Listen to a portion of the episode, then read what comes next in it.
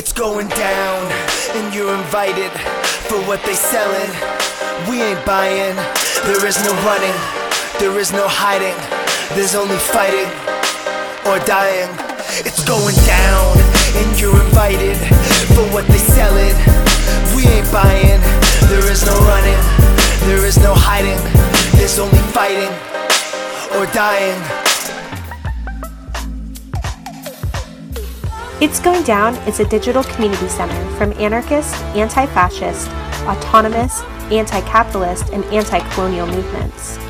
Our mission is to provide an autonomous and resilient platform to publicize and promote revolutionary theory and action. Go to itsgoingdown.org for daily updates. Check out our online store for ways to donate and rate and follow us on iTunes if you like this podcast.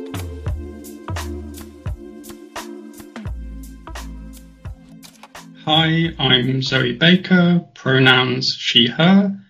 I'm a libertarian socialist philosopher and historian of anarchism. I recently released Means and Ends, the revolutionary practice of anarchism in Europe and the United States, which is an overview of the ideas that anarchists developed in order to change the world. Uh, so I cover things like what anarchists thought about direct action, revolution, organization, state socialism, reforms, and trade unions. I also um, make YouTube videos where I try to kind of make academic research accessible to as many people as possible. Uh, I also post on Twitter and Instagram. And yeah, that, that's me. Thank you so much for coming back on the show. We'll, of course, link the episode we did about two years ago but we're so excited to talk about the book and really encourage people to pick it up and read it. We had a chance to go through it and it's, it's great. It's a really nice, concise history and goes over things in really easy to understand language. But what made you want to write the book? So there are a lot of really, really good books about the history of anarchist social movements. So like Avrich's work or Kenyon Zimmer's work. Um, but they tend not to go into a huge amount of detail about anarchist theory. And there are books that explain anarchist ideas, but that they tend to focus on one person. So there'll be a book about what Kropotkin thought or what Bakunin or Reclus thought, but not the movement as a whole. Um, so I decided that I'll try to bring these two kinds of books uh, together and write a book about the ideas of the anarchist movement as a whole that draws upon both the big names and the lesser known ones and explains what anarchists thought, what their arguments were, and also tries to contextualize that as much as possible within the history of their actual attempts to put these ideas into practice. Um, and so I decided to focus on anarchist ideas about revolutionary strategy um, because they're the ideas that are most relevant today and can serve as an inspiration for people who want to change the world but aren't sure how to. Uh, which isn't to say that you know we should just repeat what dead anarchists uh, thought, because obviously you know not everything they thought was true, or just because it worked in the 19th century doesn't mean it's going to work in the 21st century because conditions have changed. Um, but I think the ideas are still useful and relevant and can help people hopefully uh, generate their own views uh, about how to act effectively as a social movement. So the last time we talked during the last podcast, we talked about the formation of the First International, which that history plays out in this book, of course, and how anarchism became this worldwide working class movement spreading across the world. And we talked about different places outside of America and Europe although this book just focuses on those two specific places.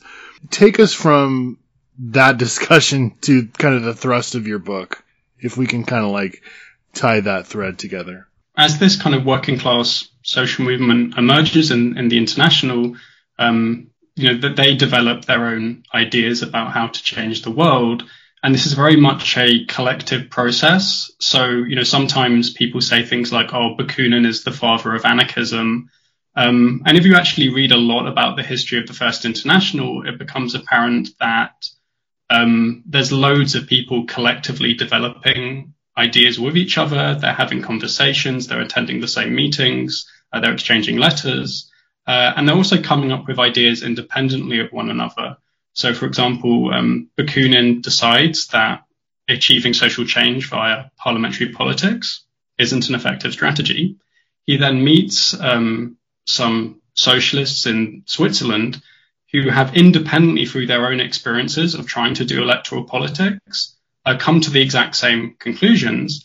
And these anarchists in Switzerland then become what's called the Jura Federation, which is one of the main uh, groups that create anarchism as a social movement. Uh, and so the real quick to interject is is that the same mm. group of people that's now featured in this film about Kropotkin and the watchmaker? Uh, yeah, yeah, yeah, yeah, yeah. So Kropotkin visits um, Switzerland um, after the Paris Commune happens because that's kind of what really that's that's the kind of final final nail in the coffin of him becoming a socialist. Uh, and when he's in Switzerland, he meets both the state socialists, who are um, particularly in, in Geneva, and then the anarchists who are in the, the Jura region.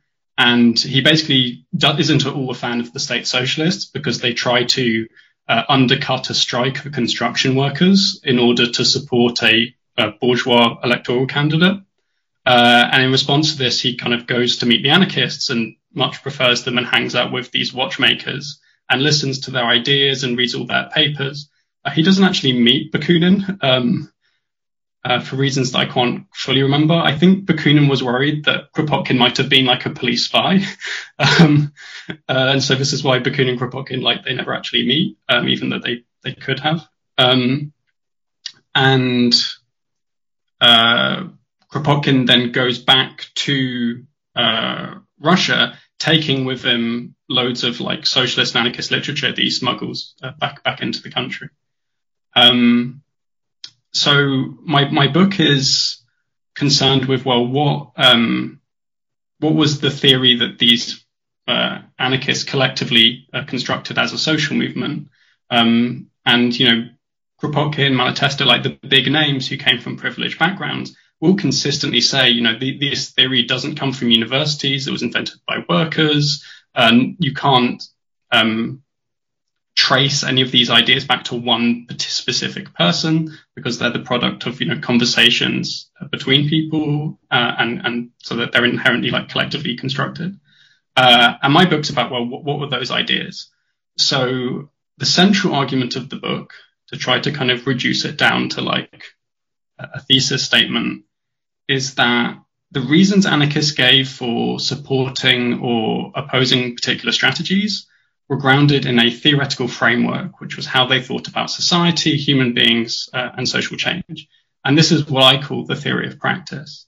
And this theory maintained that as people engage in activity, they simultaneously change the world and themselves. Um, so, you know, to give an obvious example, when you play the piano, you don't just produce a song, you also change as a person through engaging in that activity. Like you get better at playing the piano, you develop the motivation to play new kinds of music, you decide you're going to start practicing regularly, uh, or you know you could decide actually I don't like the piano and then you like give up on the instrument. But the point is that through engaging in the action, you also change yourself, also changing the world uh, in, in, various ways. And they use this kind of seemingly simple premise uh, to ground all their arguments about anarchist strategy. So whenever they're arguing for specific strategies, like engaging in direct action, they always frame it in terms of, well, how does engaging in direct action change workers?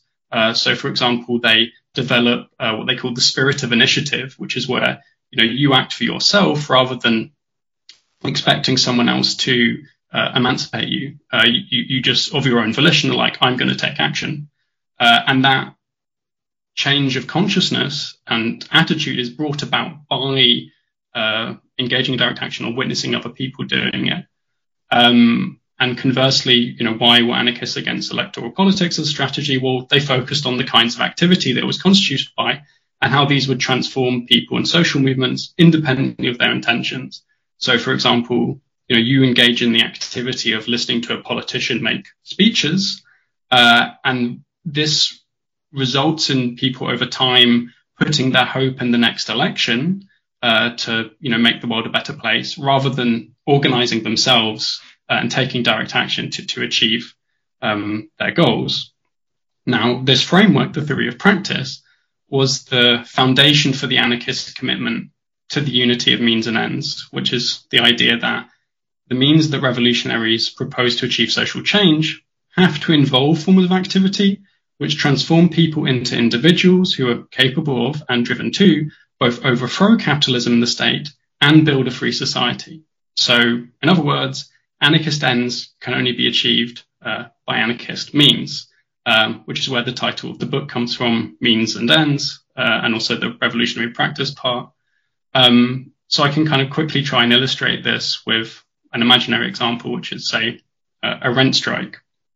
So when these um, tenants they, they form their union, they go on rent strike against their landlord, and during the course of that struggle, they make collective decisions uh, within a general assembly. Now, in so doing, they're going to change social relations. Say the strike is successful, rent decreases, uh, they've now gained more power over their landlord than they had before, and they've also changed themselves in various ways. So they've learned how to effectively uh, organize a rent strike and learned various lessons from their you know different uh, trial and errors. Uh, they've also learned how to make decisions in a general assembly, and they've inqu- acquired an increased sense of solidarity of one another. So, whereas before, say, people in the apartment didn't really know each other, through the process of the rent strike, they, they now all know each other and are willing to like stand up for one another uh, when they're uh, facing issues in their lives due to various uh, systems of oppression. And then they also can acquire whole new ways of thinking about the world. Like they can come to think, well, maybe housing should be free. And if housing should be free, then, well, maybe capitalism uh, should be abolished. Now, during this rent strike, they can also construct whole new social structures that didn't exist before, say a tenant union. And long-term participation in that tenant union can cause further changes to uh, both themselves as workers, but also, you know, other workers that become involved uh, in it. Uh, and so this can continue the process of workers transforming the world and themselves simultaneously through engaging in class struggle. And that then makes new actions possible that weren't possible uh, before, such as say, you know, initially you were just organizing a rent strike in an apart- one apartment, and now you're organizing uh, rent strikes across multiple uh, apartment blocks at once. And anarchists thought that these kinds of actions at different sites of struggle can multiply over time, and that will result in increasingly large number of workers uh, transforming themselves in the world simultaneously. And ultimately, there's going to be a shift from only modifying the dominant structures of class society to actually abolishing them and replacing them with forms of worker self-organization that have been developed during the course of the class struggle. Um, and so the idea is, is that, well, through the struggle against capitalism the state, workers can develop into the kinds of people who are ready to emancipate themselves and achieve anarchist goals. And crucially, if you choose the wrong kinds of means, that outcome isn't going to happen. And you could say, instead, you know, end up collapsing into like a purely reformist rather than revolutionary movement, or say, you know, with state socialism, where rather than achieving the uh, self-rule of workers, they achieve the rule of the party leadership uh, over uh, workers.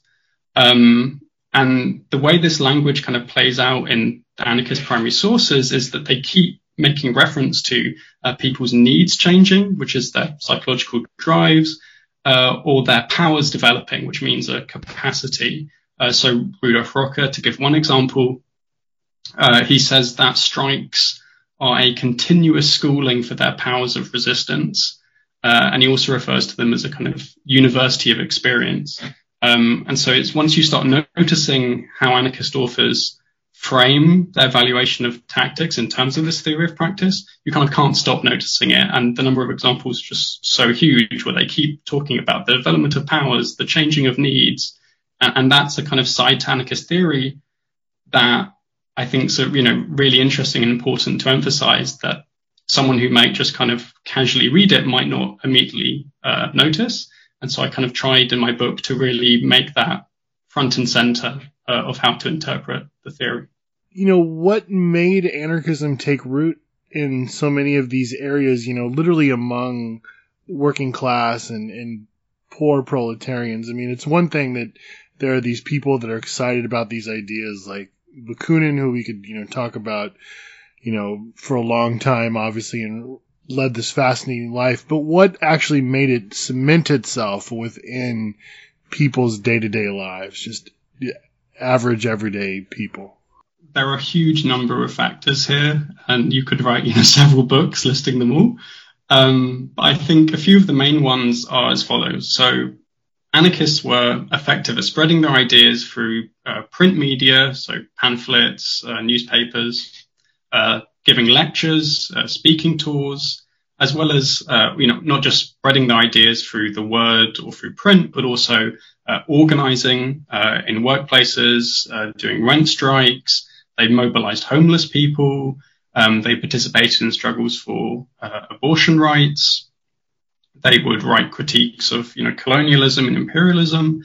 Um, and so through their kind of participation, everyday struggles over the immediate concerns of workers, um, as well as kind of more broader commitments to an opposition to all forms of oppression, that was uh, the, the, means through which they were able to draw an increasing large number of workers into um, the movement. And there's a kind of you know feedback loop where once for example your you know your syndicalist union is so dominant then what that means is that people join the union just because it's necessary to get a job or because a strike's currently going on and then once they're in the union they can absorb anarchist ideas uh, and then become more active in the movement and, and and it kind of you get these kind of feedback cycles um, now Another important factor is the context in, in which all this is happening.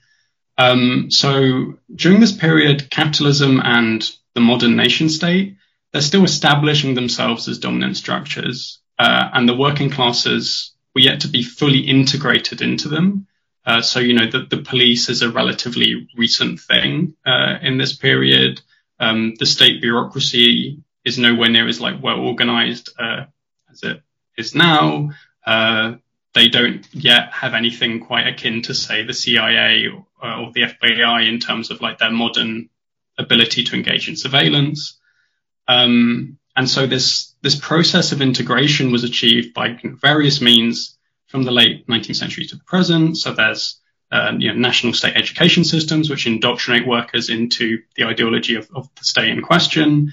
There's the toleration of large top-down trade unions that balance the interests of labor and capital, um, the spread of nationalism, uh, workers coming to think of themselves as white is like a crucial factor in how workers in Europe and America become like integrated into the structures of the ruling classes. Uh, and also a long-term trend is socialist parties. They engage in electoral politics and gradually over time, they abandon their revolutionary commitments and ultimately become defenders of capitalism with welfare programs and labor laws. Um, and that's one of the means by which, you know, social movements that are initially oppositional to capitalism and the state become integrated into it. And one of the ways in which they kind of now market themselves as essentially more effective managers of capitalism um, than, say, neoliberal parties. Uh, and so all these different processes kind of result in the present day. We have loads of workers who identify their interests with those of the state. They lack class consciousness. And they also think that there's an alternative to capitalism in the state because it just feels like, well, this is how society's always been. And this wasn't the case in the late 19th century. Um, so the historian Danny Evans has proposed that anarchism should be viewed as a social movement that emerged as an attempt by workers to impose this integration of workers into capitalism and the state. Um, and this is because anarchism was opposed to, you know, the chief methods of integration.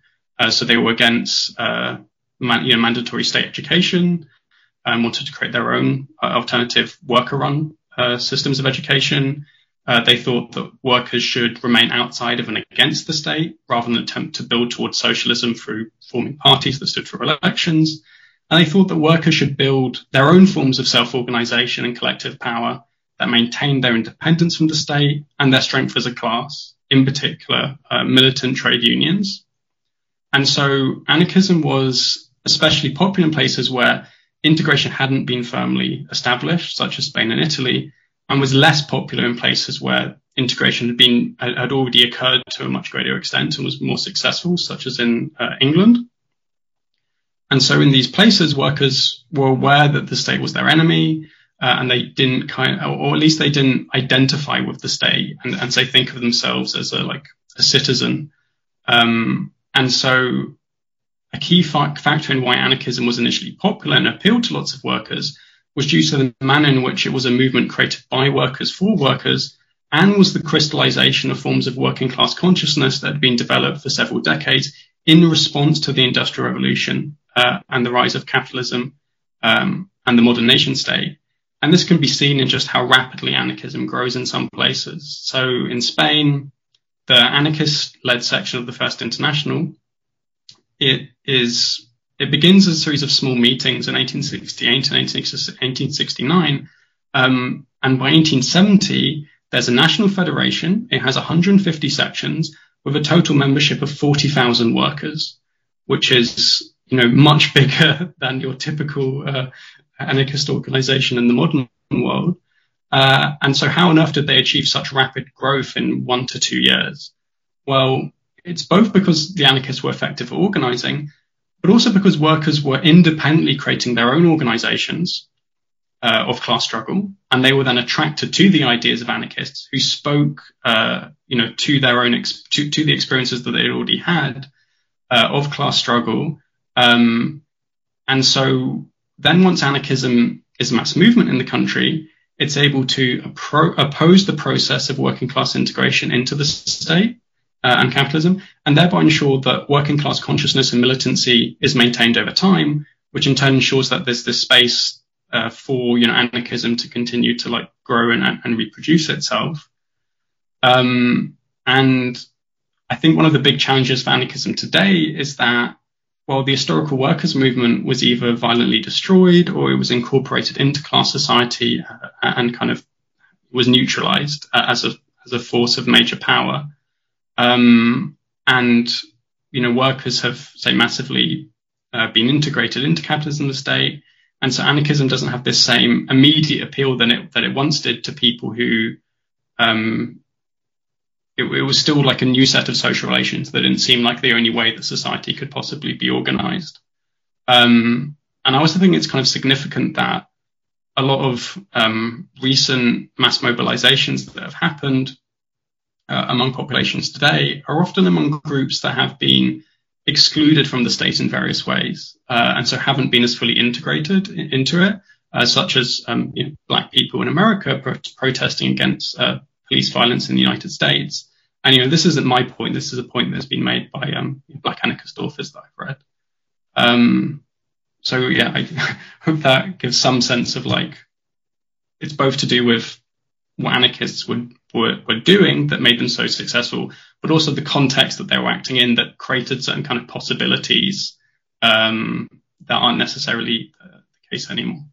Well, I wanted to turn now, and we talked a little bit about this in the last interview, but there was often this I don't even want to call it a split per se, but there was, you know, definitely kind of two poles. There was one that within anarchism around organization. There was one that favored more informal affinity based grouped organization, and there was another that pushed for more uh, formalized structures like labor unions and federations and stuff like that.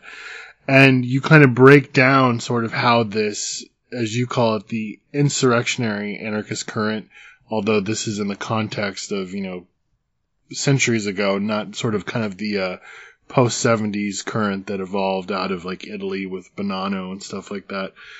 But you discuss how this kind of comes out of several, um, you know, material realities, largely state repression, and you discuss how propaganda of the deed resulted, you know, out of this. So let's let's stop and let's talk about this. You know, how did that evolve?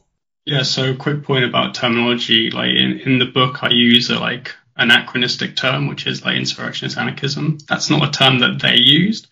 Uh, and the reason why I use that term is because every single kind of movement in different countries have their own language and there's no consistent terminology. So in some places they call themselves anti-organizationists. Uh, in other places they call themselves individualist anarchists, but they don't mean that in the sense that it means in America with people like Benjamin Tucker in favor of free markets. Um, they don't um, in, in, other places they just call themselves anarchist communists, but then that gets really confusing because you know it ends up being the case that the majority of anarchist communists are in favor of uh, you know, tra- trade unions, which the, the people echo insurrections were generally like against as a effective way to like work towards revolution. And, and the way people identified was often based on their favorite newspaper, um, rather than just say, because of the fact that, you know, there comes a point where they're all anarchist communists, so they can't, that doesn't differentiate them anymore. It has to be through, well, like, what's your favorite newspaper? And that's kind of really difficult to keep track of when you're trying to write a broad, uh, clear overview. And so I used this, this language that was, um, kind of coined by uh, Lucien van der Walt. Um, but it's important not to kind of read in what we call insurrection anarchism today into that uh, historic stuff. It just happens to be the same word. And I, I tried to come up with a different word because of this, but I, I wasn't able to and kind of gave up. Um, but that, that kind of terminology uh, question aside, uh, I'll first discuss how propaganda of the deed kind of changes over time. And then I'll go into uh, how state repression was one of the key things um, that led to this.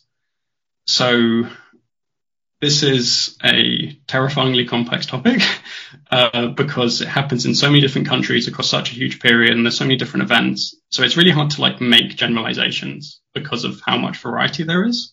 Uh, so I'll make a few like broad points, but keep in mind that this isn't the full story. Uh, it's, it's way more complicated. So propaganda of the deed starts out as the position that anarchist ideas could and should be spread through actions rather than only through uh, written or spoken propaganda. And in this time period, propaganda doesn't mean what we think of as propaganda, like where you're, say, like deliberately indoctrinating people, like in 1984 or something, or like a totalitarian state's propaganda system. Uh, it just means things that are, you know, written or said in order to persuade people of your point of view. Uh, it has, has, a much broader meaning and doesn't have the kind of negative connotations that, that, it, that it now has. Um, so during the 1870s and 1880s, the phrase propaganda of the deed largely, but not exclusively, uh, refers to the practice of anarchists collectively attempting to launch armed insurrections in order to spread their ideas and inspire a popular uprising. Um, it was also sometimes used to refer to forms of collective direct action like combative demonstrations where you fight the police, um, and saying that these were like an effective way of popularizing anarchist ideas and gaining support for the anarchist movement. And one of the main reasons why anarchists thought that insurrections um, would be an effective means of spreading anarchist ideas uh, was because the Paris Commune had recently happened uh, in 1871, and news of it had drawn loads of people into the socialist movement, um, which, you know, as I said previously, like included um, Kropotkin, uh, but also uh, Malatesta, um, and, and, a number of the kind of most prominent anarchists in Italy. They they they become uh, anarchists because of the Paris Commune, and so this led to the idea that well, we just need to keep doing Paris communes or mini Paris communes, and that process will continue, and it will make socialism become this like mass movement.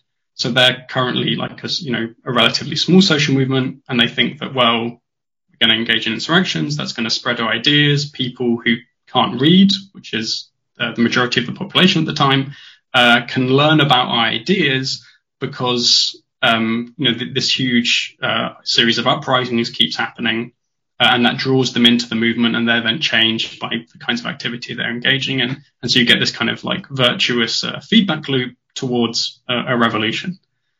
Um, so to give an example, of how they kind of talked about it. In 1876, uh, Carlo Cafiero and Malatesta, that they, they write a letter explaining the ideas of the Italian uh, Federation, and they say that the Italian Federation holds that the act of insurrection, designed to assert socialist principles through deeds, is the most effective method of propaganda, and the only one that, without deceiving and corrupting the masses, can delve into the deeper strata of society and draw the cream of humanity into the struggle backed by the international. Um, and they uh, attempted to put this theory into practice on various occasions. Uh, their attempts at insurrection were consistently uh, unsuccessful, uh, and this later leads people like Malatesta to reevaluate the strategy and, and, kind of reject the policy of like immediate uh, armed struggle, while there's still a kind of relatively small social movement. So I'll give, you know, one of the most famous examples, which I think shows how it can kind of simultaneously fail or also having certain kinds of successful outcomes at the same time. Uh, and that's the Benevento uh, affair of 1877. So the idea was is that a group of Italian anarchists they're going to roam uh, the Matese mountain range and its surrounding provinces in southern Italy, and they're going to spread revolutionary consciousness to uh, peasants because uh, the international Italy was overwhelmingly a movement uh, of, of, kind of urban workers uh, and artisans, and not peasants. And they were, and, and this was a time where peasants were a huge amount of the population, as they're trying to kind of get mass support for their ideas. And this is one of their proposals about how to do it. Uh, and so um, James Guillaume, who was a Swiss anarchist, he writes a kind of history of anarchism during this period, and he he kind of explains their ideas because often kind of academics will talk about this phase of Italian anarchism as essentially they're kind of like it's mindless, they haven't really thought it out, this is like really ridiculous, and they kind of like have a really patronizing attitude towards them. So I think it's important to kind of emphasize that like, well, they did have ideas even if it like ended up not working out. Uh, so Guillaume uh, says as follows. He says, our friends in Italy came to the conclusion that, in their country at least, oral and written propaganda were not enough, and that to be clearly understood by the popular masses, especially the peasants, it was necessary to show them what could not um, what could be made living and what could not be made living and real in any theoretical teaching. They had to be taught socialism through deeds so they could see, feel, and touch it.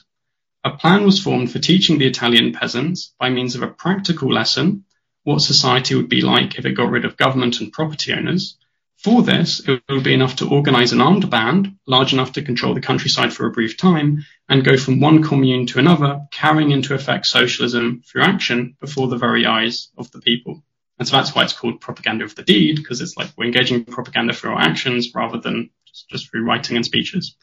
Uh, so, you know, as I said earlier, it, it didn't work out. And the reason why, well, there's several, but one of the main reasons why is that the Italian state is aware of the plot because they have police spies in the movement.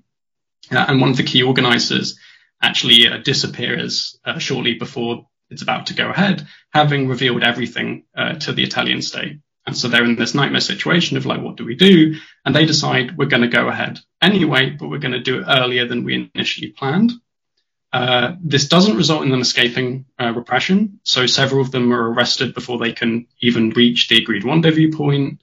Um, those who do arrive successfully are forced to flee the area uh, with a fraction of their equipment and supplies um, after realizing that there's uh, policemen who have them under surveillance and there's like a shootout and they run away. Um, and during their escape, they meet up with uh, other anarchists who, which I, I, think this is very funny, they had uh, eluded uh, the police um, because they missed their scheduled train uh, and, and got a later train, which means that the, the police who like had everything very well planned out uh, ended up not being in the right place to arrest them. Now, this group of 26 uh, anarchists couldn't realistically uh, achieve much because they're, they're, low on men, they're low on ammunition, uh, weapons, and food.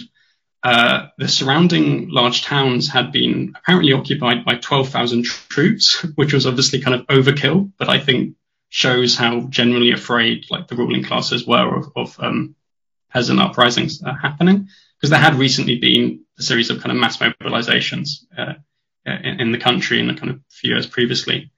Um, and so given these kind of less than ideal circumstances, the anarchists were only able to enter small, uh, two small towns. Uh, and in each case, they would burn the official documents uh, taken from the town hall, uh, so, you know, the documents to do with like taxes and the state. Uh, they would distribute, you know, weapons and money to the local peasants. They would give a rousing speech on the social revolution, uh, and then they would kind of like move on. Um, and the peasants didn't join the anarchist insurrection because that, well, they were aware that if they did, the government's going to turn up very quickly and repress them. They don't have a chance of surviving. They don't know if these strangers are undercover cops or not. And so they, you know, they don't join uh, the anarchists to cut a long story short, the anarchists end up being uh, arrested, and uh, there's then a court case, which uh, during which they are, you know, um, let let off, um, so they they they don't, um, you know, have to spend like several years in, in prison because of this. Um, and during this trial, they give loads of speeches about anarchism, and that results in a massive increase in the popularity of, of anarchism in Italy, and it's probably uh, the reason why the Italian section of the International massively grows uh, over the following year and a half. Although you know, obviously, like we have a we have a correlation, but it doesn't mean there's causation. But like I think it's a strong indicator of like a causal connection. Um, so was a, in many ways very farcical, but also did seem to like uh, have a certain kind of propaganda effect. Uh, but not for the peasants that they met in these towns, but for kind of the broader population who read about it and listened to their court speeches uh, or read accounts of their court speeches in the press. So that's a kind of snapshot view of what propaganda deed initially means. Now, its meaning kind of gradually changes during the 1880s, and it goes from collective acts of insurrection, uh, kind of inspired by the Paris Commune, into individual acts of violence, uh, especially uh, assassinations uh, and bombings. Uh, and these were viewed as a form of kind of working class vengeance against the violence of the ruling classes, which would weaken uh, the, the, ruling classes, spread anarchist ideas, and also inspire the working classes to rebel. Um, although different, you know, anarchist assassins or supporters of it did have different views on which elements of it they stressed. You know, for some people, it was mainly about revenge, and they didn't think that it would, um, you know, have this kind of. It, they didn't think it would be a catalyst for like societal social change uh, that's a weird phrase. They didn't think it would be a catalyst for um, large scale social change. Uh, they instead viewed it as well. We achieve revenge. I, you know, there's a court speech.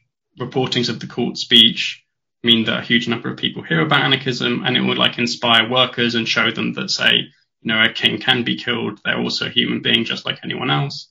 Uh, while others have a kind of like less well thought out view in which they do think it will kind of be this uh, catalyst for ultimately a revolution. And so when evaluating it, it's important not to kind of like straw man the more nuanced versions of it with the kind of more like ridiculous, uh, less well thought out versions. Uh, and so the scale of kind of uh, individual like acts of violence carried out um, by anarchists uh, is. So I'll go again. Um, so in terms of like the scale of how many attacks were carried out, um, what the main kind of overview by a historian called Richard Bach Jensen finds that during the 1890s, uh, real or alleged anarchist assassinations and bombings in Europe, the United States, and Australia killed at least 60 people uh, and wounded more than 200. And between 1878 and 1914, real or alleged anarchist assassinations and bombings globally, apart from Russia, uh, killed more than 220 people and wounded over 750. Um, and I'm going to kind of zoom in on one of the most famous examples. Uh, so there's a French anarchist called Ravachol, and in 1892 he decided to seek revenge for the uh, arrest, torture, and imprisonment of uh, anarchist protesters by the French state. And so he decides he's going to um, bomb the apartment buildings where the judge and the prosecutor attorney of the court case live. Uh, Ravachol um, became a kind of like anarchist martyr um, because he was subsequently you know, captured and, and, executed. But it should also be stressed that he really wasn't actually very good at assassination. Like he, he was not a, a professional. Um, so he, he didn't know what apartment the judge lived in. And so he just lights the fuse and leaves the bomb on the second floor. The judge, in fact, fact lives on the fifth floor and so wasn't uh, uh, in any danger. Um, and when he tried, when Ravachol tries to bomb the prosecutor, he kind of places the bomb, you know, in the like apartment complex and lights the fuse. But the, the prosecutor wasn't even at home, so he didn't even check to make sure the person he's trying to kill is like at the place. Uh, and these two explosions, which which were meant to be like targeted assassinations, well, they wounded like eight innocent people who just happened to be uh, in the area, and that was because of like Ravachol's like incompetence as an assassin. Uh, he also had like absolutely no opsec, and, and this is why he is arrested. Uh, so immediately after trying to use explosives uh, to kill a um, prosecutor, he goes to a restaurant and starts talking with the waiter about like anarchism at length. Uh, and this waiter he then notices that Ravachol has like a scar on on his left hand. So like Ravachol didn't like even try to cover up the kind of like noticeable things about his appearance. And three days later, Ravachol he goes back to the same restaurant, and this time the waiter informs the police because there are you know descriptions of Ravachol in the paper. The waiter realizes the same person and, and like calls the cops, and then Ravachol like gets uh, arrested. Um, now, Ravachol is a kind of slightly more like ridiculous case, and other uh, anarchists were much more effective as as, a, as assassins. Uh, and the, the, the, successful assassination attempts uh, overwhelmingly used pistols uh, and daggers rather than uh, explosives, um, which also meant that they would be you know caught immediately. after the assassination or assassination attempt, because you know with a bomb you can leave it and go somewhere else, but with a pistol and a dagger you you're very much like there, and so can't exactly easily run away. Um, so between 1894 and 1901, anarchists kill the president of France, the prime minister of Spain, uh, the empress of Austria, the king of Italy, and the president of uh, America. Um, these um, assassinations, bombings, they're, they're, they're pretty overwhelmingly, uh, but not always, carried out in response to the violence of the ruling classes, including both state repression, but also uh, imperialist wars and, and, colonialism. But they also result in state repression. So then you get this feedback loop where there's state violence, there's an anarchist response to it with an assassination or a bombing, then there's more state repression, then there's more assassinations and bombings, and so on. And so there's this kind of like uh, feedback loop. Um, so to give like one example, returning to France, uh, three laws are passed uh, between 1893 and 1894 uh, against anarchism. Uh, so the first makes it a crime to kind of apologize for a criminal act. Uh, the second defines a criminal group by its intention to commit crimes, such that anarchist groups can now be arrested even if they hadn't actually engaged in any actions that broke the law. just by existing, they are a criminal group and so can be arrested. Uh, and the third law banned any act of uh, anarchist propaganda by any means uh, whatsoever. And so this repression results in you know, numerous arrests, anarchists having to flee the country. Most of the anarchist papers in France cease publication. Uh, you know, Kropotkin says that it kind of this repression has the effect of like thinning the ranks of the anarchist movement. Um, because you know the people who are less hardcore go well like this isn't fun I don't want to be anarchist and they kind of you know stop being involved.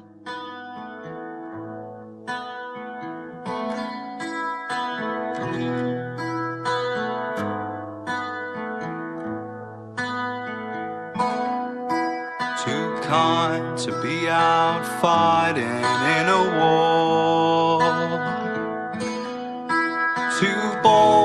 Turn the other cheek and pretend to ignore the difference she could make to the cause. When she left her life behind, she knew what she did it for. And Anna was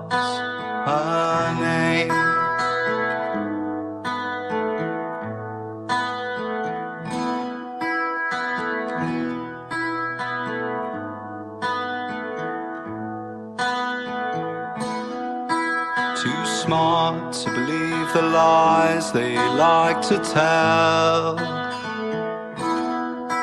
too caring and compassionate to let those thugs raise hell. She saw the revolution for what it was. When they held her back, she dyed her hair and said, I don't think so, boss. And Anna was her name.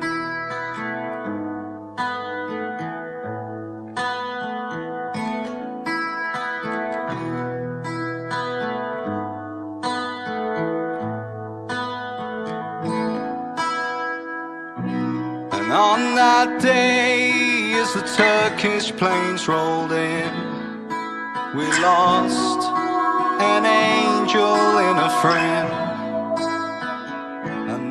Where a body still lies despite everyone's cries. She is cold and alone.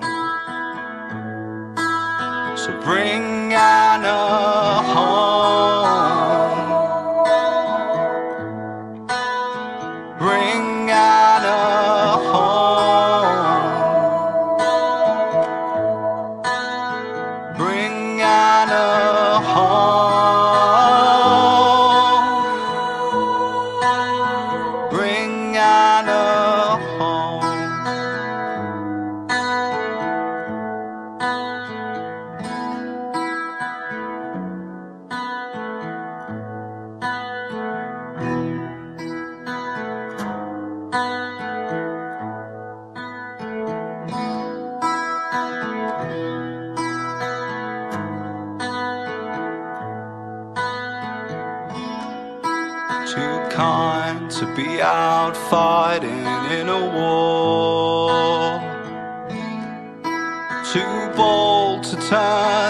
Other cheek and pretend to ignore the difference she could make to the cause.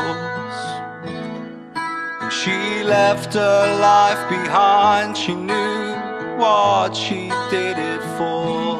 And Anna was her. It's, it's interesting because in many ways, a lot of these uh, actions were carried out because of massive state violence, like you were saying, or the anarchist movement itself being repressed by the state. Like a lot of people kind of were pushed into this more informal, uh, militant stance because of uh, repression of trade unions, of anarchist papers, of the movement itself. But then these actions in themselves just, you know, i uh, create more and more repression. Like I, at one point in the book, you talk about like people, you know, wanted the ruling class to be afraid, and and in many ways they were, and they answered back by just you know smashing uh, these movements in a lot of ways, and it's hard not to look back at this stuff and, and be really critical of it. It seems like, and, and in a lot of ways too, it's interesting. Like you know, you talk at length about sort of the history of this stuff, and it's fascinating to me that even in these small groups, there were still a lot of police informants. You even make the argument that some of these may have been carried out by police uh, infiltrators or people pushed to like do some of these acts, although obviously not most of them. Um, and obviously there's just there's also some actions I think that can't even be you know kind of uh, sympathized with in the sense of just like you know innocent people being hurt. Um, yeah, so I don't know if you have any other thoughts, kind of just on. Yeah, yeah, I, I, I can kind of so with you know that they're, conceived as these acts of, of propaganda that are going to spread anarchist ideas, but what they kind of seem to result in is like a moral panic against anarchism, um, in which people start to you know associate anarchism with like mindless destruction, um, rather than this kind of like you know popular social movement that's going to make society better. Uh, and in America and the US, this was especially entangled with xenophobia um, because most of the movement in these uh, countries are immigrants. Uh, and so they combine the kind of moral panic against anarchist bombers uh, with, uh, you know, xenophobia uh, against immigrants, um, especially uh, Italians. Um, and you know, I think it's also important to emphasize that the claim that kind of propaganda of the deed like wasn't effective um, as propaganda. This isn't just something that like modern historians, uh, you know, say. It's also what loads of anarchists who are critical of these tactics point out at the time. Uh, so there's a French anarchist uh, and kind of trade union organizer called um, and he says in 1895 that I know many workers who are disenchanted with parliamentary socialism, but who hesitate to support libertarian socialism because, in their view, uh, anarchism simply implies the individualistic uh, use of the bomb. Um, and I also think it, it, it needs to kind of um, be emphasized kind of in detail, like how state repression led like to, to these assassinations and, and, bombings happening. So I'll kind of talk through like how this happens um, in Italy. Um, so from kind of 1878 onwards, the amount of state repression that Italian anarchists are facing like massively uh, expands. Um, and this is because there's a, a, a Republican, not an anarchist, uh, tries to kill the King of Italy, and they then use that as an opportunity just to like destroy all the social movements in the country, especially the anarchist ones. Um, and you know, previous attempts at repression against anarchism in Italy like hadn't been super effective because they would be arrested, then they go on trial, and the jury acquits them because they're like really charismatic and seem to be nice, and the jury kind of like doesn't really realize like what exactly their political views are, uh, and they're not kind of treated as criminals; they're treated as like uh, you know they, they have principles. Uh, they're like it's theirs, or were like political prisoners. Um, and in response to this, the Italian state just strips anarchists of what um, little legal protection they had.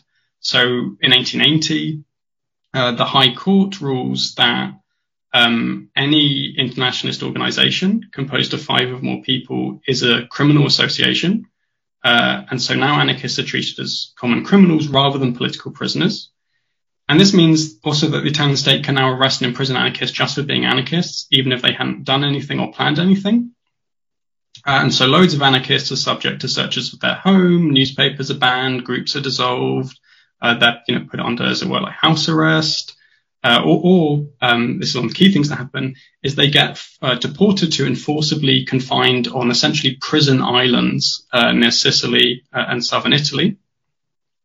Fast forward to the 1890s, uh, there's a anarchist uh, carpenter called Lega who uh, tries to kill the prime minister of Italy. He shoots him. Uh, the bullet misses. Lega's then arrested and kind of dies in prison. In, as far as I recall, what are like very suspicious circumstances.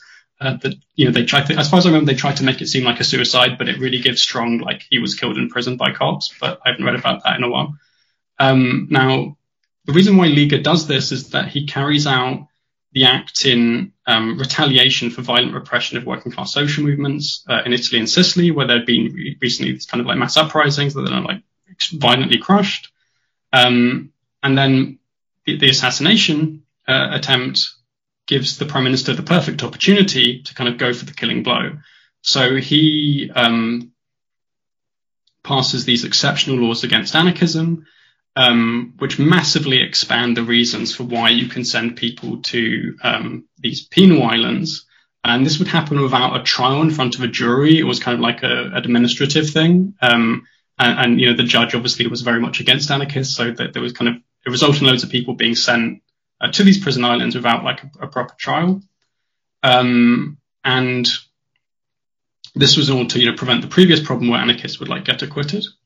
Uh, all associations and meetings that aim to, you know, subvert the social order, which means like, you know, do anything the ruling classes don't like, uh, was now illegal. Uh, you know, news, any newspaper that apologized for criminal acts or incited people to disobey the law, like incited class hatred, was made illegal. And so this means that, you know, basically like any anarchist newspaper uh, is, is now banned. Uh, and what's amusing is that at this time, like there are very few anarchist newspapers left in the country because of all the repression. And so it's kind of just such overkill. It's like there, there isn't really much left to repress, but they're still like, we're going to repress everything. Um, now, the, the prime minister, he falls from power um, for kind of very convoluted reasons involving the, uh, the Italian army. They suffer like a massive defeat in Ethiopia when they're trying to do colonialism. And even when like the new government comes into power to replace like Crispi, um, they, they have like a general amnesty towards prisoners on these penal islands, but not if you're considered dangerous, which of course means that like well, most of the anarchist prisoners are just left uh, in, these islands, and and the repression just continues and continues. So uh, there's these wave of uh, protests in 1897 and 1898, uh, where there's a wave of um, you know demonstration strikes, riots uh, in response to the, the spiraling cost of bread, which was you know the main uh, source of food for workers. And one of the key reasons why bread prices had, had risen was uh, that the Italian state didn't want to lower import duties on foreign grain. Why? Uh, well, because they wanted to protect the financial interests of Italian capitalists and landowners, which also crucially included the prime minister and the finance minister, who both owned uh, lots of land. And so, in response to this struggle for food, uh, the Italian state uh, engages in mass arrests. They mobilize the army. They impose martial law. Uh, protesters armed with little more than sticks and stones are shot at um, by the by soldiers. Um, warships threaten to shell uh, working class neighborhoods. Uh, um, there are cavalry charges of, of protesters. Uh, so you know, soldiers with sabers on horses charging into like you know um, women trying to like block the street. Uh, they also fire um, cannons, so like full artillery uh, at protesters who, at best, maybe like have some revolvers. And during this kind of struggle, uh, 264 people are listed as dead victims uh, in local newspapers, uh, but there are estimates that range from like 400 to 800 deaths. You know, which is which for context is more uh, than you know the number of people that anarchist uh, attacks are alleged, uh, well, a- a- actual and alleged anarchist attacks, uh, you know, uh, killed d- during this period. So, like, the, you know, just one moment of state violence is so much greater than even the kind of excesses of like anarchist violence. Uh, and the King of Italy responds by rewarding Italy's highest, uh, you know, decoration to the commander of the soldiers that ordered cannons to be fired at protesters. And this is why uh, Italian anarchist called Bresci uh, kills the King of Italy uh, in 1900 as an act of revenge. Uh, fun story. While Bresci is waiting for the king to show up so he can uh, kill him, uh, he he visits the same like ice cream shop like five times or something. so he's just kind of sitting there like eating ice cream. Oh, he hasn't turned up. Goes back to the ice cream shop, has more ice cream, and like repeat. So by the time he like kills the king, uh, he's he's like his stomach is just full of ice cream, um, which I guess you know makes sense. Like he knows he's gonna his life's not to be good from now on. So he might as well like enjoy ice cream uh, while he can. One of, one of the other points I want to make is that sort of the world that a lot of this evolved out of is one in which there's multiple political um, movements that are engaging in these like you know extreme measures i guess you would say i mean you brought up in the book you know there's the russian nihilists there's irish fenians there's Spanish uh, Republicans that are all engaging in acts of assassination and, and, targeted violence against, you know, the rich and the the elites and politicians and stuff like that. And it's interesting, you know, I, at one point I read like a, a dissertation by a student in which they said they went back and they were reading like various press articles and basically the argument that they made was that a lot of times uh, and you bring this up in your book, you know, people would engage in political violence and they would be just automatically referred to as anarchists because the term became so synonymous with, you know, political violence, even though they themselves were perhaps like, you know, you know, an Irish Fenian. You know, just like today, people will talk about the Weather Underground and just like describe them as anarchists, even though they were like, you know, authoritarian communists or Maoists or something like that. Well, yeah, it's similar to how like Antifa is now used as like a scare word uh, by the right. Yeah, so I don't know if you want to just like, know, I feel like we can talk about that, and that could be like a whole nother. Yeah, yeah I, I, can, I can talk about that influence because it is really important to emphasize that. Yeah, like something I try to really emphasize in the book is that anarchists who who you know think that insurrection um, while they're a small social movement, is an effective way to grow the movement, or who carry out assassinations and bombings, or like promote them.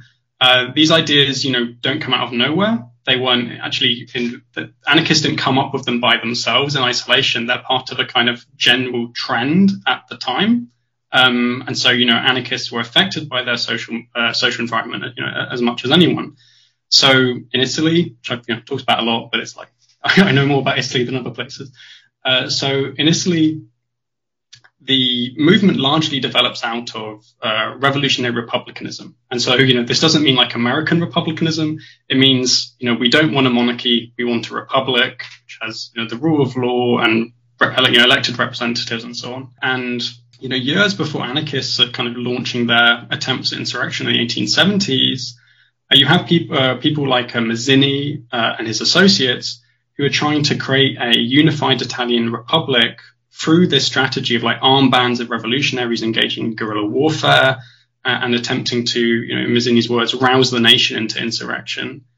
Uh, these attempts at insurrection are largely uh, unsuccessful. Uh, they often fail because the state knows of the plots before they were launched, because even though they're organizing like in these kind of really convoluted secret societies, that, that there's still like you know, police spies. One of the main influences on Italian anarchism is this guy called Carlo uh, Pisacane, uh, who they kind of discover in the mid 1870s, um, which is just around the time, you know, when they're developing this kind of interpretation of propaganda of the deed. Uh, and so Pisacane, he, he's a socialist. Uh, he's influenced by Proudhon, but he's not like a mutualist. Um, and he was chief of staff of um, Mazzini's uh, Republican Army of 1849. Uh, and in 1857, which is shortly before he dies in a kind of unsuccessful insurrection that he organizes with Mazzini, uh, he writes that, quote, ideas spring from deeds and not the other way round. Conspiracies, plots, and attempted uh, uprisings are the succession of deeds whereby Italy proceeds towards her goal of unity the flash of Milano's bayonet was a more effective propaganda than a thousand volumes penned by doctrinaires. So who is Milano? Well, Milano is a Republican uh, soldier who stabs uh, and wounds the um, King of Naples in 1856. Uh, and so one of the earliest, you know, assassins is a Republican, and this is before, you know, anarchism as a social movement like, even exists. Um, to give another example, in 1858, there's a Republican called Orsini. Uh, he, he, and his accomplices they try to assassinate uh, Emperor Napoleon III of France with explosives, uh, and their bombs were like really powerful. That they, they kill uh, eight people, they wound at least 156 people, but the emperor's barely harmed because he has this like, as far as I remember, he has like a special bomb-proof carriage, and so it just the, the bombs take out people who are like near but near the carriage, but not like the emperor like himself. So it's like unsuccessful, but it was a a key source of inspiration for like for for, for, for kind of later radicals. Uh, you, know, you, mentioned the Fenians, so the Fenians were kind of like Irish Republicans, Irish nationalists, and they engaged in this like dynamite campaign against the British government throughout the 1880s, which is before anarchists have like really gotten into the use of explosives, although they're like beginning to. Um, they also engage in assassinations, so the Fenians uh, they killed the chief secretary of Ireland uh, in 1882. There's also, you know, the nihilists in Russia, so a group called People's Will, and they carry out like a wave of assassination attempts during the 1870s against government officials like chiefs of police and generals. Uh, and this culminates in them killing uh, Tsar Alexander II with explosives in 1881. And we know that anarchists were influenced by all these events because they tell us they were. Uh, so um, Johann Most, who's a German anarchist who becomes like one of the main proponents of assassinations and bombings uh, throughout like the 1880s. He later changes his mind, uh, and this leads to like Emma Goldman attacking him with a whip. Um, but during the 1880s, he's very much like in favor of them. Uh, and so, you know, he's not prior to becoming an anarchist.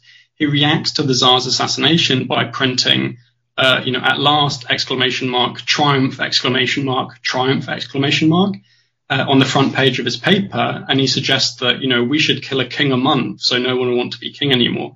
And for this, you know, he's imprisoned. uh, and after he comes out of prison, he goes to America uh, and becomes an anarchist.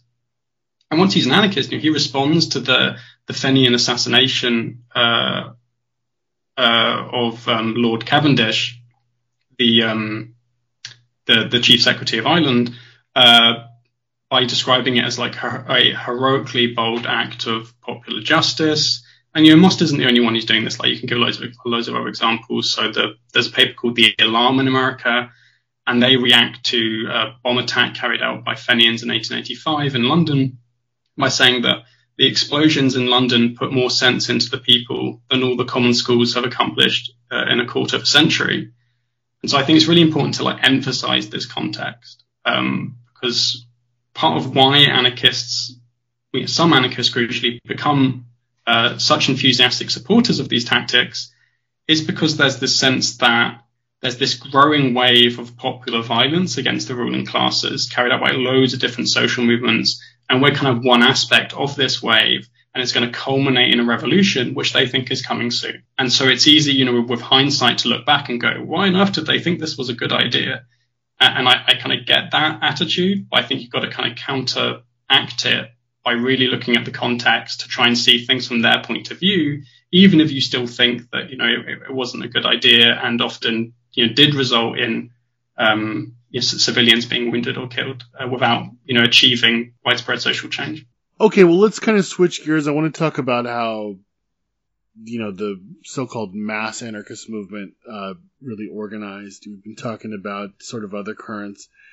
Um, so I think the f- first thing to start off is you know how did these groups form and how did they interact with the working class, whether it was in Europe or the U.S. Um, you know, I know that's a broad question, but how do we go from just kind of people developing these ideas to physically forming groups? One of the main ways movements would go was through um, print media, uh, and so what would happen is, uh, you you know, you distribute these papers and those papers have an address which you can then you know write into. Uh, and so that then connect that kind of creates a network that people are now uh, a, a, part of which can then form the basis for groups forming once you know people who are all like readers of this paper um, kind of get to know each other and they can also crucially uh, people would read the papers aloud and so this by itself would would create a group of people who might go from only you know listening to the paper being read aloud to you know deciding to like unionize uh, their workplace. Uh, and and this was so what would happen is you know ideas uh, channel out through uh, the paper, and then people in their loca- these localities will write uh, write back to the editors of the paper with you know news of protests, of requests for money, uh, um, with like reports on like the, the ruling class in the area, and so the, then this the information would then like channel back to the editor and then out to like everyone.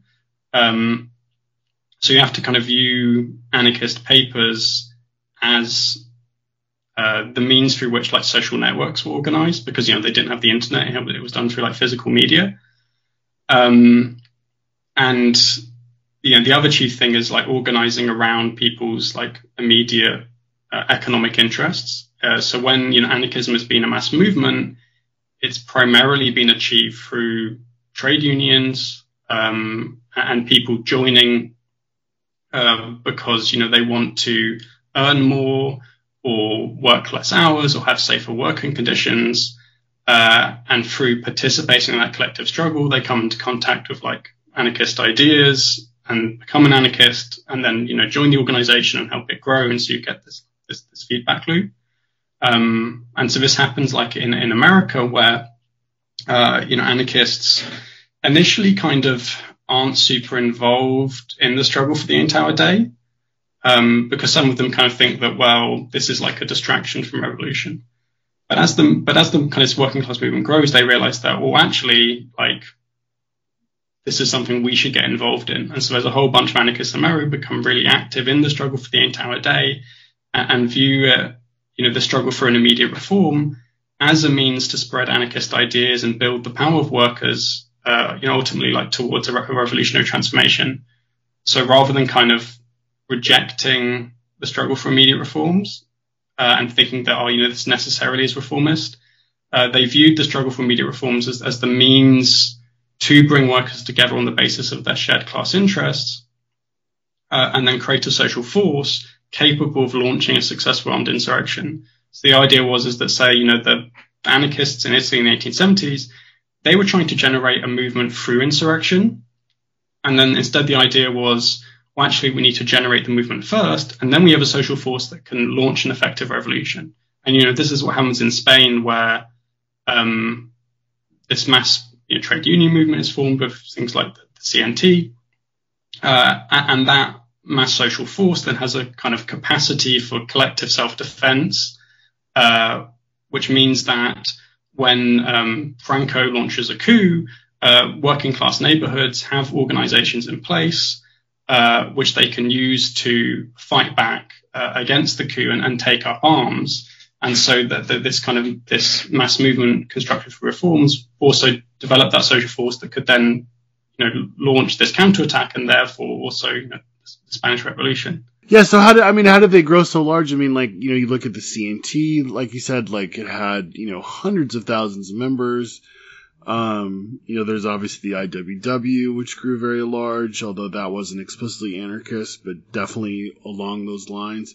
You know, how did we get again from, you know, people putting out a publication and then having a, return address on it to then, you know, tens of thousands, if not hundreds of thousands of people? So it can be this can, this can be difficult to establish because you know you'll read a history book and it would just be like this trade union had a membership of like ten thousand people, and then a few years later its membership was sixty thousand, and they like don't explain like how did they gain fifty thousand members in a few years. I would like to know those cheat codes, like how did they do that? Um, and often you know that they like won't go into those kinds of details in part because it's, it's difficult to like establish. And the other thing to emphasize is that like membership figures don't tell like the entire story. So you you can be really influential, have a rapidly fluctuating membership size as struggle, you know, ebbs and flows. And this was the case with the IWW. Um, but to give another example, you have a lesser known union, uh, the Central Organization of Swedish Workers, uh, founded in 1910. Uh, and by 1935, they have 36,000 members. Uh, and during this 25 year period, a total of 250,000 workers had at one time been registered members of the trade union. So what can on paper look like a relatively small uh, anarchist-led union actually mobilized way more people than you would guess just looking at the, the kind of raw mem- membership uh, figures rather than looking at the kind of bigger picture. Uh, so as for kind of, well, the, the, the, union that we have like the most information about, at least I found the most information about in terms of how it grew, like is the CNT. Um, so the CNT is, you know, founded in 1910. And you know, when they founded it, they didn't know they were going to create like the largest anarchist union in history. That was like it was developing out of a whole history of previous attempts to do kind of like anarchist trade union organizing, and this was just like the latest attempt, and it wasn't obvious it would become like the most successful. So in 1915, the CNT has a membership of 30,000. By 1919, it has a membership of around 800,000, which is like ridiculous levels of growth. Uh, what caused it? Well, I'm still trying to figure this out, to be honest, but I can talk about what I think is definitely one big factor. So the, there's a historian of anarchism called uh, James Yeoman who wrote a book about print culture uh, in uh, the Spanish anarchist movement. And one of the things that he emphasizes is that, well, in 1916, the CNT's paper, uh, Solidaridad Obrera, it becomes the Spanish anarchist movement's first stable daily newspaper and this led to far more people coming into contact with anarchist ideas and the CNT uh, than before. So, like the typical anarchist paper between 1890 and 1915 has a print run of 20 to 30 issues. And between 1916 and 1919, Solidaridad Obrera releases around 800 issues. Uh, and this, uh, the success of this paper also leads to the consolidation of anarchist print media, and fewer papers exist because people are like, well, we're not going to launch our own paper to compete with Solidaridad Obrera. We're just going to, you know, submit our articles to it. Uh, and also some papers closed down and told, you know, their readers to go buy Solidaridad Obrera instead. And so what this means is that anarchism becomes increasingly identified with the CNT uh, and, you know, its paper. And so there's this kind of feedback loop where the strength of anarchist organizations coincide with the strength of, of, of, anarchist print media, and they mutually reinforce each other because union dues financially support the paper, and the paper leads to more people joining the union, which leads to more union dues. Uh, and so, you know, Solidarity, mo- most anarchist papers were written by workers in like their spare time after a full day of work. Solidaridad, Solidaridad Obrera um, had full-time um, paid writers, which was very controversial at the time. Um, but again, that indicates that, that, it was kind of different to previous um, kind of anarchist publications. And I think its ability to kind of like pump out content on a daily basis had like a key role in the ability of, of like uh, anarchists, the, the, union to like organize and grow. And, and they would also like support class struggle. So, you know, when a strike is happening, well, you can read about it in the anarchist paper and obviously you're going to get a very pro-anarchist point of view. And then that can like persuade you to get involved. Um, you know, another factor is what I've talked about a few times now, which is organizing around immediate concerns and the interests of workers. So I'll give kind of one really famous example, which is in 1931, the CNT launched a rent strike in Barcelona in response to the spiraling cost of living. Uh, you know, that there had been like previous smaller rent strikes, and so this is the kind of like culmination of, of a of a kind of movement that's occurring. And one of the chief groups that are organizing it are unemployed construction workers. Um, and so it's an interesting example of how a kind of trade union, which is meant to be organizing, you know, workers at the point of production in industry, uh, is, is shifting to um, community organizing. And one of the things that causes that is that, well, the workers don't have um, jobs, that they're unemployed. And they're like, well, we need to like improve our situation. Um, and so this rent strike, it, it, rapidly grows after being launched and it goes from 45,000 uh, workers in July to over 100,000 in, in August. Um, and the ruling classes respond like you would expect with repression. So they, they ban public meetings of the Economic Defense Commission, which was like the, the group that was mainly behind the strike. Uh, they evict workers, um, obviously, you know, with the police. Uh, and then the tenant, tenants organize these counter protests where they try to prevent evictions. They reoccupy houses after the eviction had taken place. And they also move evicted workers into the homes uh, of CNT members. And they also um, they they do marches on the homes of landlords, uh, you know, warning them like don't re-evict tenants or there'll be trouble. Uh, the rent strike's eventually defeated uh, later the, in the year, because the state just starts arresting any worker who resists eviction or returns to the home uh, after eviction. So, despite the fact that it was crushed, you know, by state violence, it still was a success in the sense that it drew so many workers into the anarchist uh, movement, uh, and thereby laid the foundation for future mobilizations. And it's especially in the sense that, you know, when you're at a protest, obviously they start talking to each other and start talking about politics and anarchism comes up or you know, you've been evicted from your home, and so you're told, well, you can go live with these people, and it happens to be a home in which everyone is a CNT member, and then you're persuaded, you know, to also join the union. So it's important to look at the kind of micro micro level social relations and um, through which people are kind of persuaded uh, to, to you know join the movement, and how important a role that played, as opposed to just thinking about, you know, there was a big strike and this is its like effect. Looking at this kind of top down view, I think you also have to emphasize a kind of like thinking of it from a first person point of view where it's like, you know, you don't want to pay rent, you join this rent strike, you meet these friendly anarchists uh, at the protest, you end up living with them. That like has an effect um, as, as your um, you know worldview changes. We often reduce kind of like mass anarchist activity to simple, simply labor unions, or you know, on the other side is affinity groups or print publications.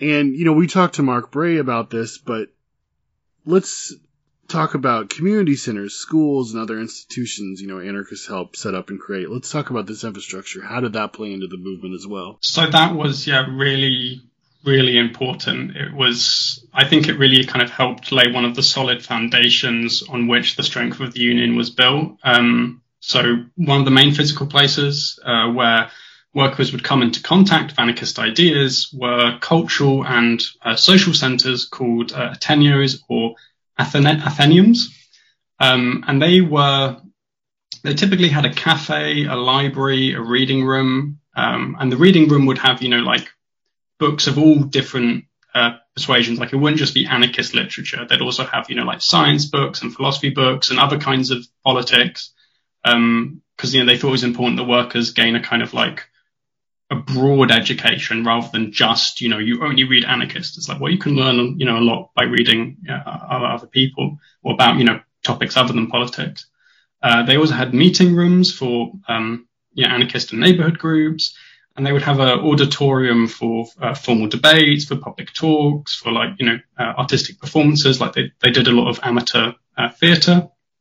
And they would then decorate these buildings with signifiers of anarchism. So you'd have, you know, a portrait of a famous revolutionary, uh, red and black banner.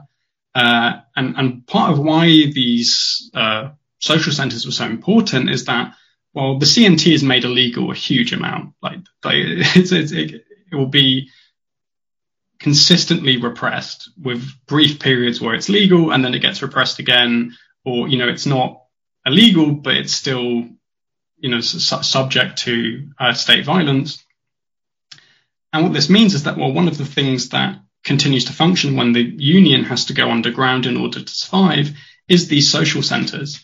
And so they're generally able to remain open and ensure this ongoing contact uh, and, uh, between anarchists and other workers and, and kind of an anarchist presence in working class communities which again was connected with, you know, print media. So I remember reading about one woman who she, you know, reads an anarchist paper, thinks it's rad. She goes, she goes to the editors of the paper and is like, I want to, you know, get into anarchism. What should I do? And they're like, go to this Ateneo. She goes to the Ateneo where she meets like a, a guy who then, you know, shows her the library and she like starts reading and, and, and, becomes an anarchist. And she goes on to be like one of the key uh, organizers of like later um, anarchist women's groups. Um, but it begins with, you know, from print media to uh, joining the social center to becoming an organizer. Um, the, the workers who participated in the Ateneos, they, they did all kinds of things. So they would do, um, day schools for working class children, uh, evening classes for adult workers, and children workers because child labor is still a thing. So you'd have kids who would like, you know, work all day and then go to the anarchist school in the evening, as well as kids who like, you know, weren't in work and so would, would go to the day school. Uh, they had, you know, theatre clubs. They would do radical plays. They had singing and musical groups. They had picnics. So many picnics. Like when you read anarchist history, it's like they're always organizing picnics. Um, there's uh, hiking clubs, which was you know really important for them because it means you know people growing up in this kind of urban environment where there's pollution and so on, where they, they can go into the natural world and experience the beauty of the countryside and the coast. And this was thought to have like an excellent like effect on on, on workers in terms of like their health. Um, and through participating in these kind of social centers, workers, they're also forming bonds with one another. You know, you're making friends and thereby becoming a member of the anarchist movement and also forming the social networks that are going to go on to play a role like, um, in the movement. And so there's loads of anarchist militants, especially women, where they first encounter anarchist ideas uh, and join anarchist social networks through their participation in these cultural centers, especially when they were children and teenagers, um, because you know of the educational component. Uh, and the other thing to emphasize is that you know these Ateneos they, they weren't just places of leisure and recreation and discussion, they were also avenues for class struggle. So, you know, people would mobilize to participate in demonstrations and strikes. Uh, the, the, that kind of anarchist youth movement uh, in Spain um, became like it, they they created their own federation of like anarchist youth, but that began as a series of like networks in in the ten years that you know over time links up and this youth federation, um, it's independent of the CNT, but it comes to be viewed as like one of the main pillars of the anarchist movement. It's like the, the CNT, the FAI, which is like a specific anarchist organization, uh, and, and the, the youth federation. Um, and so, you know, as I've said, like one of the main things they would do was like education. And, you know, I've read accounts where worker will be like, you know, I couldn't read or write. And then I attended the school by the anarchists and they taught me how to read and write and I owe everything to them. They had like a profound effect on my life.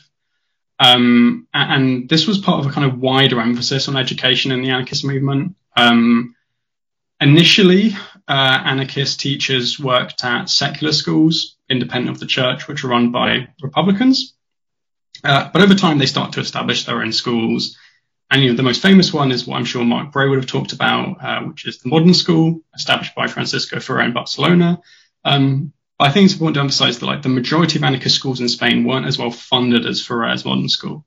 So outside of Catalonia, they were often rooms uh, which lacked equipment and trained teachers. Uh, these rooms were often used for multiple purposes. So I read about one school in Cadiz which was in uh, the meeting room of the city, city's metal workers society, which I think again emphasizes how like rooted it was in like working class social movements that the school is, you know, in the same room where like unionized workers also meet to like hang out. What do you think are some of the big things that we can learn from the past? So that's obviously a huge topic. Um, I think there are kind of, I know, three things I would like to emphasize. So the first is that trade unions um, especially effective ones, were never purely workplace organizations. Um, and so it's a mistake to kind of juxtapose, you know, workplace organizing with community organizing as if you have to pick, because the best unions always did both. Um, and these components supported one another. So, you know, we've talked about how the Ateneos, which were in the community, supported um, the, you know, the, the CNT, and so like trade union organizing. Um, but even like the district committees of the, of the CNT, which is one of the key like organizational components of the union, they were located in union centers within working class neighborhoods. And so they um, were rooted in social spaces which established bonds of support between workers from different workplaces who might otherwise, you know, not bump into each other, um, migrants who were new to the area and were trying to meet people, and also unemployed workers uh, who, for obvious reasons, you know, unions don't always um, focus on because well they're, out of work. Uh, and so what this meant is that anarchist ideas were being spread um, through workers in varied circumstances on the basis of their shared belonging to a local community, and that community node was then part of this, you know, trade union um, network. So you can't, it's not one or the other. It's always both workplace and community. Uh, and the ability of the CNT to like mobilize so many groups of workers during waves of strikes uh, and direct action wasn't just based on their like, you know, we've effectively unionized this workplace or this this industry. It's also because of the, you know, face to face influence of, of anarchist militants in uh, conversations with their neighbors, with friends, with family, you know, on the street, in their homes, uh, cafes, you know, in, in the community. And I think one of the big issues that anarchists have today is that, well, you know, the rent is too damn high. Uh, social movements often have less like physical spaces than they did uh, like historically. And, you know, obviously there's, there's a lot of squats, but that's kind of more unstable because of the nature of squatting. Um, and, and so I feel like that's kind of one of the issues with like, well, why don't we just create loads of community spaces? And it's like, well, it's, it's, it's harder to, um, you know, do, do this now. Uh, like I read about one group of anarchists who they just kind of create their own little co-op uh, that, that, which is built by like um, unionized construction workers who are in the CNT. Uh, and this also is like a social center. And, you know, they were like a- able to like uh, fund all the materials and just do it themselves. Well, now I feel like, you know, with construction, there's way more restrictions, like, you know, planning permission. It's so expensive. The land is so expensive. Like, e- even if you want to kind of build your own building from scratch, it's like way harder now than it was for these like anarchist workers in, in the past, um, who, you know, created their own space rather than like renting a, a place. Um, the other thing I, I would want to emphasize is that like when you read history books, it will be like, here's another massive strike and here's another massive strike and then there was a huge rent strike and then there was a revolution. And it can there's this kind of big disparity between like you know our daily lives as radicals and these huge events. Um, and it can feel like you know people in the past were kind of doing huge radical stuff all the time and we no longer are. Um, but if you actually read a lot about the lives of these people you know, most of their time isn't spent organizing or participating in a huge strike. Most of their time is they're attending like an endless series of meetings for their union. They're having to write so many letters. Uh, they're attending, you know, a theater group or going to a picnic and, and these kind of apparently like trivial, unimportant acts actually were the foundation for a lot of the bigger uh, mobilizations because they create the social networks um, and, and reproduce those social networks, which you need for that large scale mobilizations and organizing uh, to like often occur. Um, and so that's something to kind of think about when you're feeling like, well, what have I really done? Because I'm not doing these huge things. It's like, well, the, you know, the dead people also spend most of their time doing like seemingly trivial things, like, you know, like I'm just reading a book or I'm just um, attending a meeting. It's like that. That those small moments are the building blocks for the big moments. Obviously, you can't just do that. You also have to, you know, act and take action. Uh, but I, I, think it's important not to underestimate the value of the, the little moments that we often actually doing on, on, on a day-to-day basis. I realize that people in the past, you know, were the same as us. They, they spent most of their time doing those little moments as well. Uh, and the third thing I'd want, I'd want to emphasize is that historical anarchist theory uh, is overwhelmingly uh, written in clear prose in short articles and pamphlets. Um, so there's been a tendency for some kind of modern radicals to copy like the worst kind of pretentious, unclear writing styles that are popular in parts of academia, you know, especially say like you know, English literature. Um, and, the result is theory that isn't it's not effective at conveying ideas to large groups of people, and so it isn't effective at building mass social movements. Now, I'm not saying that oh, you know, workers are so uneducated they can't possibly understand theory. It's like no, workers can understand theory. Uh, I just think that you should communicate that theory clearly so people can you know quickly uh, read it and understand it and get something out of it. Um, the harder a text is to read, the fewer people are going to finish it, or they're going to not want to put in the work necessary to understand it. And this is especially important when you think about, you know, how many people are tired and overworked, how many people have depression. It's like one of the leading causes of disability worldwide. Uh, loads of people have dyslexia, you know, myself included. So they find reading really difficult.